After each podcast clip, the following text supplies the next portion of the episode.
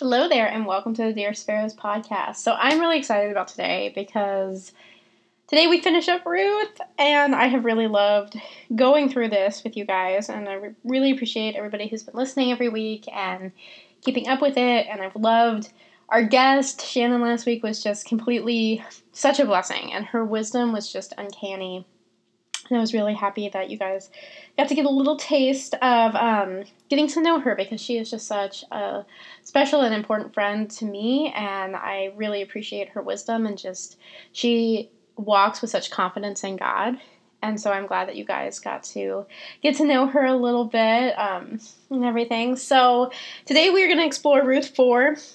This is kind of the, we left last week on like this cliffhanger, and now we're walking into it, and we're going to see how this ends up, but I have to give a cool or funny story first, right? Always have to. So, um, I've been thinking, I'm like, what am I going to tell about? Because I always have, like, a bunch of different stories I can tell. Well, this one, this one's really dumb. Like, really dumb. But I think you guys are going to laugh out of it. So, I was traveling home from Minnesota last week. I've been home for a week now. And I didn't want to go um, back to Virginia. But I did, because I had to start work. And so, anyway, so I got my printout boarding pass, and I put it in my back pocket. And then I had my phone in my back pocket. Well, I went to go use the restroom, and I know better than to, like, let my phone just stay in my pocket. So I went to go take my phone out of my pocket to put it in my bag, and then comes popping out with it, because I didn't realize they were in the same pocket, is the boarding pass. So it goes flying across into the toilet. And I'm like, great. And so I'm standing there for a second, and I'm like, should I grab this? Should I just, like, take the embarrassment and go tell somebody what happened? And before I can even think, the thing has, like, an automatic flusher, so it flushes the thing down the toilet. And so I'm like, of course, of course it's happened. So I had to go tell the T S A lady or flight attendant person what happened, and she, like, did not think it was as funny as I did. I mean, I was embarrassed, but then it was also kind of funny. But then I'm also, I, like, poke humor at myself all the time. So that happened, which was funny. And I just took it as a one hundred percent sign that I should not have left. I should have stayed. So so that's my little story. I uh, hope you enjoyed it. Hope that gave you a laugh. If not, then you're probably like, wow, this is kind of weird. And why am I listening to this podcast? Well, please continue listening, because there's going to be some good Bible stuff, okay? So anyway, so let's let's recap a little bit. So we're in Ruth four. So we know Ruth. We know kind of her story. We know last week, I'm just going to, I'm not going to reiterate her whole story. I'm going to go from last week. So last week, she stands in front of Boaz. She, she goes, she dolls herself up, gets her hair, her makeup done, puts on her best dress. And, and she goes and she stands before Boaz, and she really just pours her heart out. You know, she stands there, and she's just a girl standing in front of a boy asking him to love her. And she is courageous in that, because that's a pretty gutsy thing to do. And that's, I think as a woman, um, I know firsthand, when you take that initiative to go um, to a man really in any context and, and say something to him and, and convey what you feel that God's putting on your heart, that's a very vulnerable and hard place to be. Um, because that's not something that... You know, I, I, I think I look at Ruth, and I don't know her personally, but I feel like in her book, it, you know, and throughout the story of her, like, we see that she is courageous, and she's bold, and she'll stand up for what she wants to do, but she's also um, not a pushy person. She's never pushy in the way that she would, like, be a bother. Um, so I think she comes in a very gentle way um, to do this, and she sees... You know, some time has passed, and he's not really making a move. Um, my guess is that she's really listening to God on this and really felt that God was convey, you know, telling her that it was okay to do this. So she she goes in front of him, and she she just stands there, and she's like, you know, I I need to know where you are on this. And it's a very direct way to handle it. Um, It gives me a lot of uh, inspiration with things, but I don't know if I could be that brave um, as she was with that. But he conveys to her, okay, thank you. Um, I think he also is like, wow, you know, he's, because he stands in front of her and he says, you know, your kindness is greater than what you've shown earlier. So he's showing that she's coming in kindness and in courage. And he says, you didn't run after the younger men, rich or poor. Um, so don't be afraid. So what he was even saying in that is, hey, don't be, don't be scared. Like, this is all good. And he also, I think he, he looks at it and he's like, why me? You're beautiful. And you could have pretty much any guy you wanted, and you want me. And, and she does. And I think she does because of her heart, but I think also that's what God was conveying to her. And it sounds like she's somebody who really lives by what God conveys to her. And when God um, puts that on somebody's heart, there's really, there's no one else, you know, and, and I look at that and I just think that is the most beautiful thing in the world. Um, and such a beautiful testament of a God-made relationship. But we're, you know, she doesn't know how he's going to react. She doesn't know if God's telling him the same things or where his heart is. And so during this day and age, um, Boaz was not the kinsman redeemer. Now, a kinsman redeemer is somebody who is kind of like, I guess in modern times, you could kind of put it like a suitor, but I feel like that's even a little archaic to say. But Boaz was not first in line to be the person that would, um, you would most assume would marry her. There was actually this other guy who was actually in line first. And so Boaz says, well, I need to go talk to him and make sure that's okay.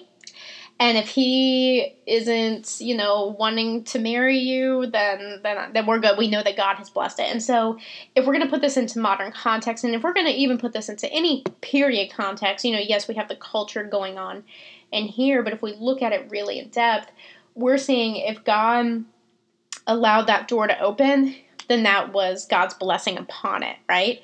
Um, so God will use his people. And so what we see in here is Ruth four. So Boaz goes and he, he talks and he invites the guy over. He says, okay, I want to sit down. I, I want to talk to you. So he first shares. So um, there's there's this woman and her mother-in-law, and they are both widows, and there's this tract of land um, that they own because of, you know, their late husbands. And so you're the kinsman redeemer, so technically you're allowed to buy it first. And so we see the Redeemer is actually, we don't even get his name, um, but he says that, okay, hey, I, I would be interested in buying the land. And then Boaz is like, okay, um, well, you have to marry the girl too. And then he's like, no. Um, so what I love in this is that we see that even if things appear like they might not be going the way that we're we're hoping, um, that circumstances look pretty dim, because for, you know, those few minutes it looked pretty dim. It looked like he was going to take on the lamb, he was going to take Ruth, he was going to take her girl, right? And then God comes through and puts it on his heart. This guy doesn't want a wife. He's good. And he doesn't, he probably doesn't even really know Ruth, but he doesn't even want to marry her. And he says, I cannot redeem it because I might endanger my own estate. So you redeem it. I'm not going to do it. And that's in verse six. And this is kind of cool because the kinsman redeemer is saying to Boaz, you go for it. You go get her. And I just, I think about in my head almost like a movie where you get to that climactic point where there's the one girl and she's stunning and she's beautiful, and there's two guys and you're not sure who she's going to pick. And in this case, you're not sure who God's going to pick, right? Um, you're not sure who God's going to allow for the door to open. And the whole time we are rooting for Boaz because he he's our guy. He's the guy that we want to end up with Ruth. We want to see the end scene where they're riding off in the carriage, but but we're not sure, and it kind of looks dim. And then you see it, and God just comes through and stops in the tracks of Ruth being able to marry anyone else. And I think there's a beautiful piece of that, that if God has a specific person for you, then nothing and no one can stand in between that. And I think that's so encouraging. Um, in a world of just so many unknowns, to know that God knows and that God's in control and God will not let anything happen without his permission. Um, and we really see that through this. And so during this day and age, um, and it says in verse seven, now in earlier times in Israel, for the redemption and transfer of property to become final, one party took off his sandal and gave it to another. This was a method of legalizing transactions in Israel. So we have the kinsman redeemer actually give his sandal to Boaz. Okay, and I'm totally taking this in a different way, but can we just appreciate a little bit of some of the Cinderella aspects of this? Okay, let me let me talk, let me talk. Okay, so we have Ruth, and she... she's the embodiment. I mean, she's like Cinderella, but better, because this happened in real life, guys, and this is in the Bible, and this is a true story. And it's like this biblical fairy tale that was true. And we have her, and she is the embodiment of courage and kindness, okay? She's courageous. I mean, she goes up to this guy who she has feelings for, who God has led her to, and she stands right in front of him. And it's like, I like you. I love you. I want to marry you. That's courage, and she's kind and everything. Boaz calls her kind. And in verse three ten, he says that, you know, your kindness is greater than what you showed earlier. And he's remarking to the kindness she showed Naomi, that she stayed with Naomi, even when everyone, even Naomi herself, was saying, you don't need me. Like, you don't need the burden of me, so go, go do and find your own life. She's kind, and she stays, and she puts others before herself. And so she has this embodiment of courage and kindness that she is living out. And I look at that. And I mean, she's just is Cinderella, you know? And then we get to this point where there's even this shoe thing, you know? And I know she's not even there in the moment. But we see, you know, a shoe is removed. And I just think there's a little trace of that that I think of Cinderella in this, in this whole thing. And I think more than anything, they're... both of them show um, a level of discernment and willingness to submit to God. Um, Psalm thirty-seven four talks about, you know, if we come to God and we give him our hearts, then he will give us the desire of our hearts, but we need to delight ourselves in him. And what that really means is we love God so much more than our own happiness and so much more than our own um feelings and our own selves, that we give him the authority to make the final call. And they both do that in here. They both go to God and say, God, no matter what the cost, I want you to have the say. And they both do that. And God's answer to them is, I want you for each other. And I can only imagine the smile on Boaz's face when the guy, right after we think it's all over, this is, you know, he's going to take the girl, and then he doesn't. And Boaz gets his girl. And we have this shoe transfer thing, which is just, I don't know. I know that's so far from the Cinderella story, but I still just think the shoe thing is kind of neat. Um, and so I love it. And they, they transfer the property and everything. And so then we get into...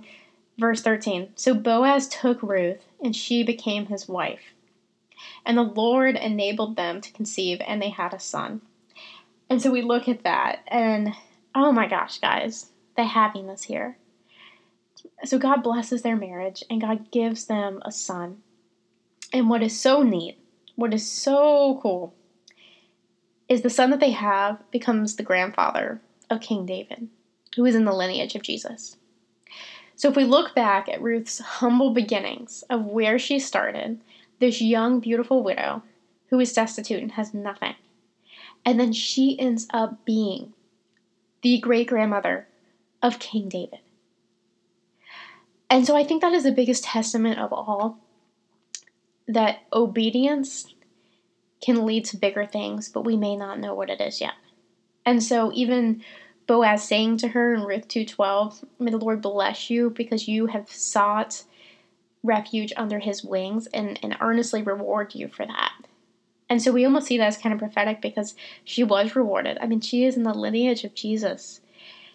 And I don't think there's any higher blessing than that. And so looking at her small acts of obedience to God, revolutionary changed the rest of her life and the lives of people to come.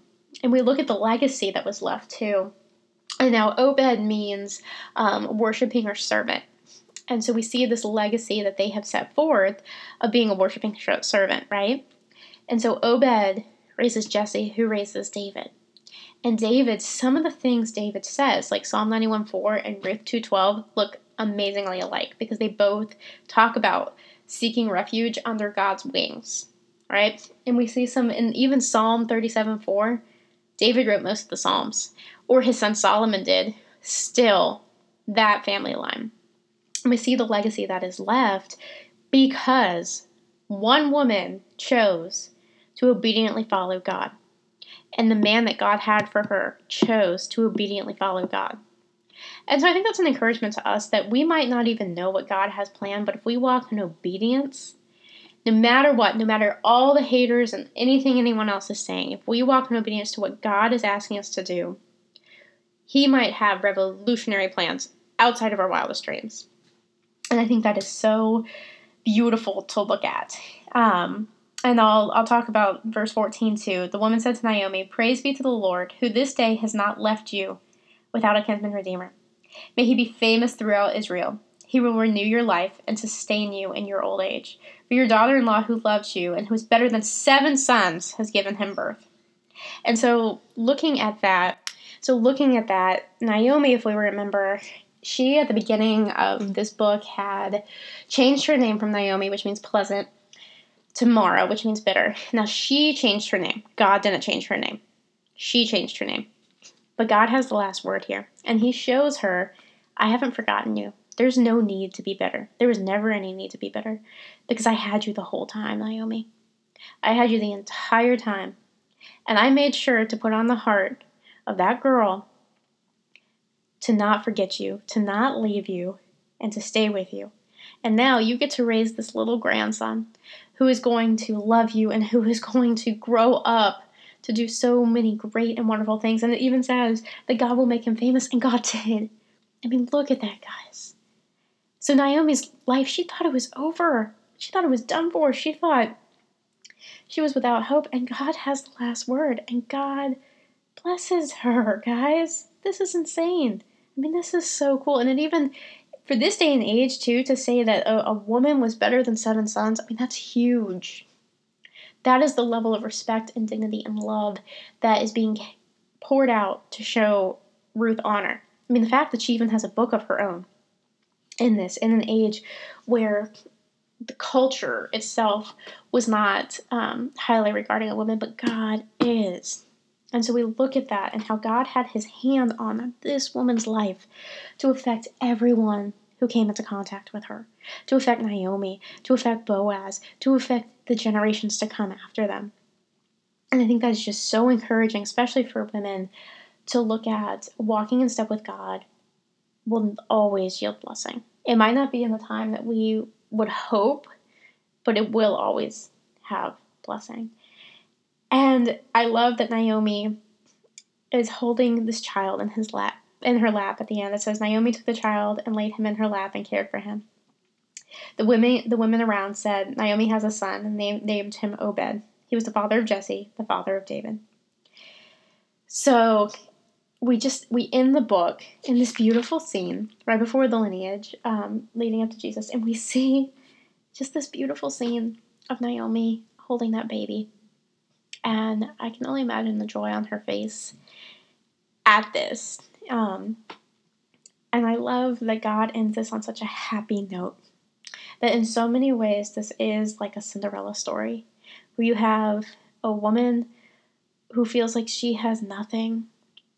And we end it with this beautiful wedding and a child and just the goodness of God. And the best part is this was true, guys. This actually happened. This wasn't some made-up tale or fable or passed-down story. This actually happened. And I think in our own worlds, this is something beautiful to look at. And I think, too, praying and letting God have that decision on who we date and most of all who we marry is a big deal, you know? And I think personally in my own life, I've seen times where I have perhaps...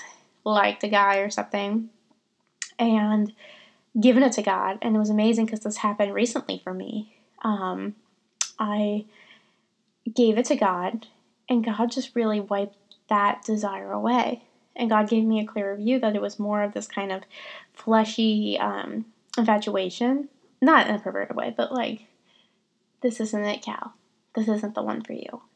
And I'm so thankful for that. And it was crazy because then the next time I came into contact with this person, I felt nothing more than just friendship. And I was thankful for that because God was good and God gave me an answer and the friendship wasn't ruined.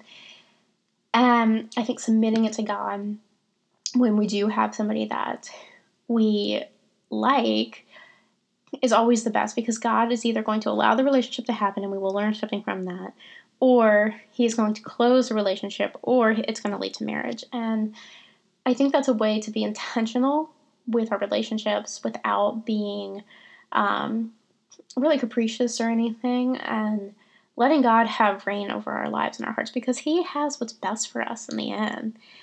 And he's going to give us that very best, but we need to ask for it too. You know, it's like the lame man at the pool when Jesus came to him and said, do you want to be healed? And you would think the obvious answer would be like, well, yeah, but he had to ask for it. And so I think in the same way, you know, ask and the door will be open, seek and you will find. If we ask God about a particular person or about a person that maybe we've not even met yet, and we give that decision in the end to God, he's not going to fail us or let us down. And Ruth and Boaz both did this. Ruth and Boaz both gave it to God, up to him, for him, you know, they would roll the dice, but God would determine what the, you know, end result would be. And God chose them for each other.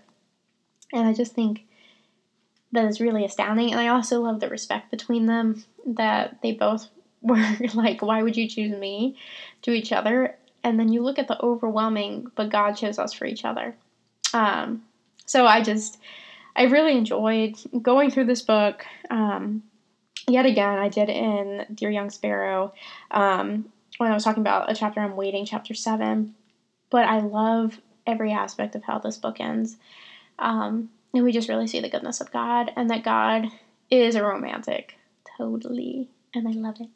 And I love it because it's just so Cinderella-esque. Um, so I hope you guys have enjoyed it too. I always welcome any input or comments or further discussion, um, because I think this podcast isn't just supposed to be me, it's a community, and that's why I really like having people on the podcast as well. So please be um, vibrant and talk about things. You know, you can contact me on my Instagram, on Uh, the Facebook page, on the website, anything else. And um, be sure to check out the website. It's dear sparrows dot com. I have some new blogs on there. I got to travel a lot this summer and had some pretty unique and cool stories throughout. So check those out if you want some um, cool updates with that. I mean, not that my life is really any, like, cool, but some cool, funny things happen in my life. And so I share about that. And um, so be sure to check that out. And the podcast um, will be continuing to go, even though I am back in school. I'm an English teacher, if anyone forgot. Um... Or I don't know if I've even ever said that. So, hey, I'm an English teacher. So that's kind of cool. Um, so the podcast will continue to happen every other Monday, um, except we will be having a very special edition on September twelfth. It is actually going to be our first video and podcast edition. Um, so we will be also videotaping, and it's going to kind of add into the lifestyle aspect of this podcast. So it'll be on the Apple keynote. So I used to work for Apple. I worked for them for about two years out of college. I've been teaching now for two years too. Um, and I'm really excited about this Apple keynote. So I'm going to have um, somebody from Apple um, come, and we will nerd out and discuss everything. And you guys will get to see me in my old employee uniform, so haha, but we'll actually have it so you can actually see us, um, so it'll be kind of neat, so be sure to tune into that September twelfth. Um, we have a lot of cool things up on the lineup. We have some other cool guests, um, an author um, who will be joining us in a few weeks that I will share about, probably on the next podcast, a little bit more of a preview for him, and yeah, I think that's about it. And then check out the book. Um, I got the first sales report back, and so that was really encouraging and exciting, and thankful to see how this is blessing people. Um, it's very humbling for me because I, like, do this from my backyard, so that's really humbling to see. So keep up with um, comments, concerns, different um, things, any lifestyle things or questions. I always welcome questions too. So I'll pray us out. Dear Lord, thank you for today. Thank you for this journey, journey we've taken through Ruth four. I praise you for that, and I thank you for this this beautiful story that you wrote for these people. And Lord, I pray that you would give us hearts like Ruth and Boaz, that we would courageously pursue you, listen to you, obey you, and let you be the person, you be the one who decides our relationships, and that in seeking you, knowing that you will give us your best. Lord, please give us obedient hearts, even when everyone around us is discouraging us. Lord, give us ears to hear exactly what you are conveying to us. Lord, give us courage to fight for what you are telling us to do, and kindness to go forward in every action that we take. Lord, thank you for this story. Thank you that it is true. And thank you for the people listening. Lord, I pray that you will help us all to find our Boazes or our Ruths, depending on who we are. And I praise you, Lord, for the beautiful stories that you write that are even more wonderful than even the best of fairy tales. In your name we pray. Amen.